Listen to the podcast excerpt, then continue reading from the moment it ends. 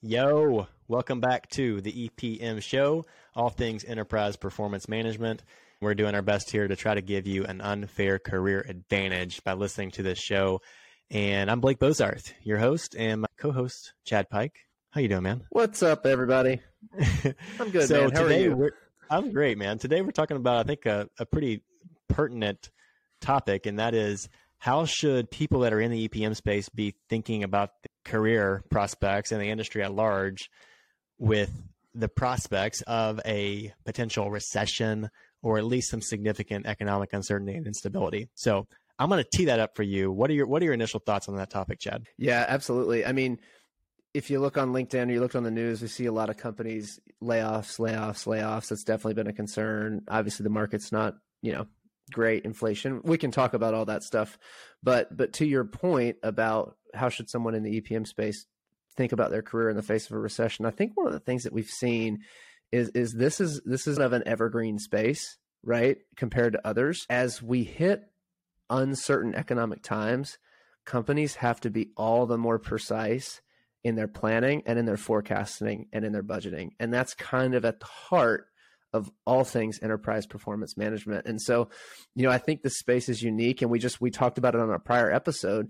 There's a report from Technavio that said there's estimated 2.2 billion dollars worth of growth in enterprise performance management between now and 2026. And that was released a week ago in the midst of everything that we have going on. So the short answer is I think people should should feel as secure as they po- probably can if you're if you're in this space and if you're looking to get into this space it's a great time because of the the stability that we're seeing com- combined with the future growth prospects so that's that, that's my thoughts what about you blake that's I just give you a minute and a half and you just I think summarized it incredibly well. But I like what you said there at the end, Chad, which is the stability combined with the significant growth prospects.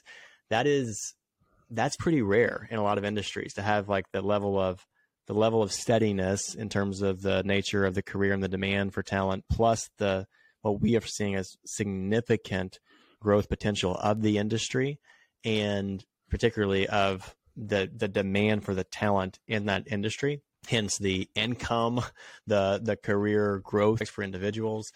And so I agree with you. When you look at the data, the amount that companies invest into planning and EPM, the way we classify EPM, enterprise performance management, it actually goes up during economic uncertainty. So during the COVID crisis, mm-hmm. companies started investing more actually in these capabilities. The number of, of yep. EPM users inside companies went up. The dollars towards this, even though we're cutting back in other areas, actually increased. And that's actually to me mm-hmm. an incredibly should be a incredibly validating thing for people that are in this space. It doesn't mm-hmm. mean that mm-hmm. you can't you won't see fluctuations, especially in certain industries, maybe in certain companies, but all in all, right.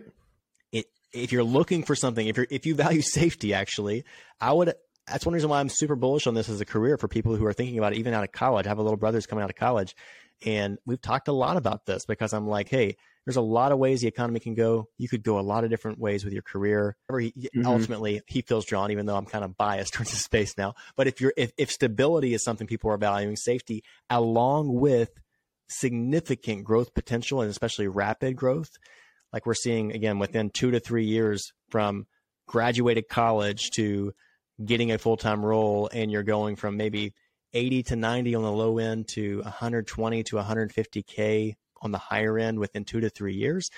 That's pretty incredible. I mean, and then we're seeing people within the, the, the next two to three years that are upwards of 200k OTE, and that's that's that's a very yeah. very special career that you had that kind of stability without having a grad school behind your name. You had that kind of stability, but you also that have that kind of rapid growth potential.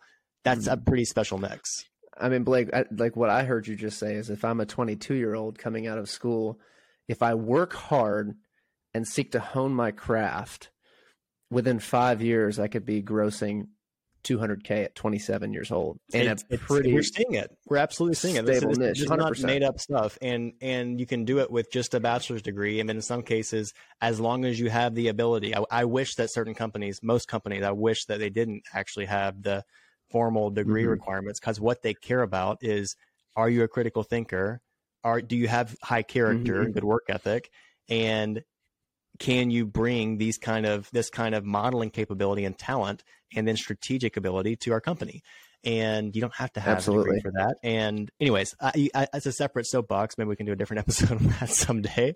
But with that said, yeah, right, that's exactly what we're saying. When we use that term OTE, that means on target earnings. So maybe the base is, let's say the base is 100 and your bonus is an extra 15%. Your OTE would be 115. But we're seeing such incredible rates of growth inside this industry. And the demand for the talent, especially, we harp on this, but especially for talent that's not only sound technically, but that also can can be strategic, can can think holistically about about solutions and help connect dots inside and can lead transformation, whether they have direct reports or not. They're people that have soft skills, they have influencing ability. If you have those things, you can write your ticket in this space. And whether we're going through a recession or not, the demand for your talent may actually go up in a recession. And that's what the past at least has shown us, the recent past has shown us, and the level of investment that companies are making into this with that, what was it, $2.3 billion in growth over the next three to four years? 2.3 billion. And I also think it's worth noting, Blake, that like where where is that coming from? Huge amounts of that growth is coming in healthcare organizations. So large companies that are focused yeah. on healthcare, banking, financial services, and insurance.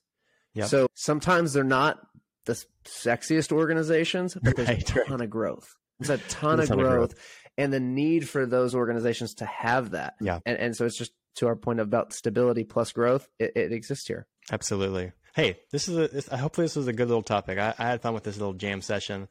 And if you have any thoughts, Me too. find us on LinkedIn. We'd love to be connected. So there's sometimes we get messages. It makes our day when we get those messages. Let us know what else you'd like to hear about. If you have a special guest that you think we should talk to, hit us up on that. We're also still doing our Anaplan compensation survey. So um, we're trying to get as many responses as we humanly can because we want to create the most valuable, most insightful resource for compensation benchmarking that's out there. So a lot of mm-hmm. stuff we mm-hmm. talk about is anecdotally from our experience and data that we've already kind of pulled together. But we're trying to make this very comprehensive. So if you're an Anaplan user in particular, that's what we're that's where we're starting first. Hit us up. You can find the link for that in the show links in the show notes, and it's a quick survey. So we'd love to hear from you guys. Anything else, Jeff? Yeah, I was just going to say, help us help you by bringing compensation clarity to the industry. I think that oh. is a huge benefit for people. It's a huge benefit all around. It's a good tagline. That should be the tagline for the compensation survey. I love that. Help us help you by being compensation clarity. industry. compensation clarity. Mm-hmm. Good stuff. All right, guys. On that note, clarity. on that note, we will sign off. Have a great rest of your day, and hope to see you soon. Peace. That's a wrap. Thanks for watching. Thanks for listening. Wherever you're consuming this, if it's YouTube, if it's Apple Podcasts, Spotify, we appreciate you make sure you're subscribed. We have a lot more amazing guests on the way, a lot more great content. We're doing our best to bring you value and have fun while we do it. We really want this to be a career advantage listening to this show, and we want you to enjoy it. So it means a lot. Make sure you're subscribed for what's what's to come, and also if you're up for it, it would mean a lot if you leave us a like, a comment, a rating, a review, whatever platform you're on. That really helps, and it gets us fired up when we see those. So I appreciate you guys. Find us on LinkedIn. I'm Blake Bozarth, my co host Chad Pyke with a Y. Would love to connect with you there. Have an awesome day. See you next time. Peace.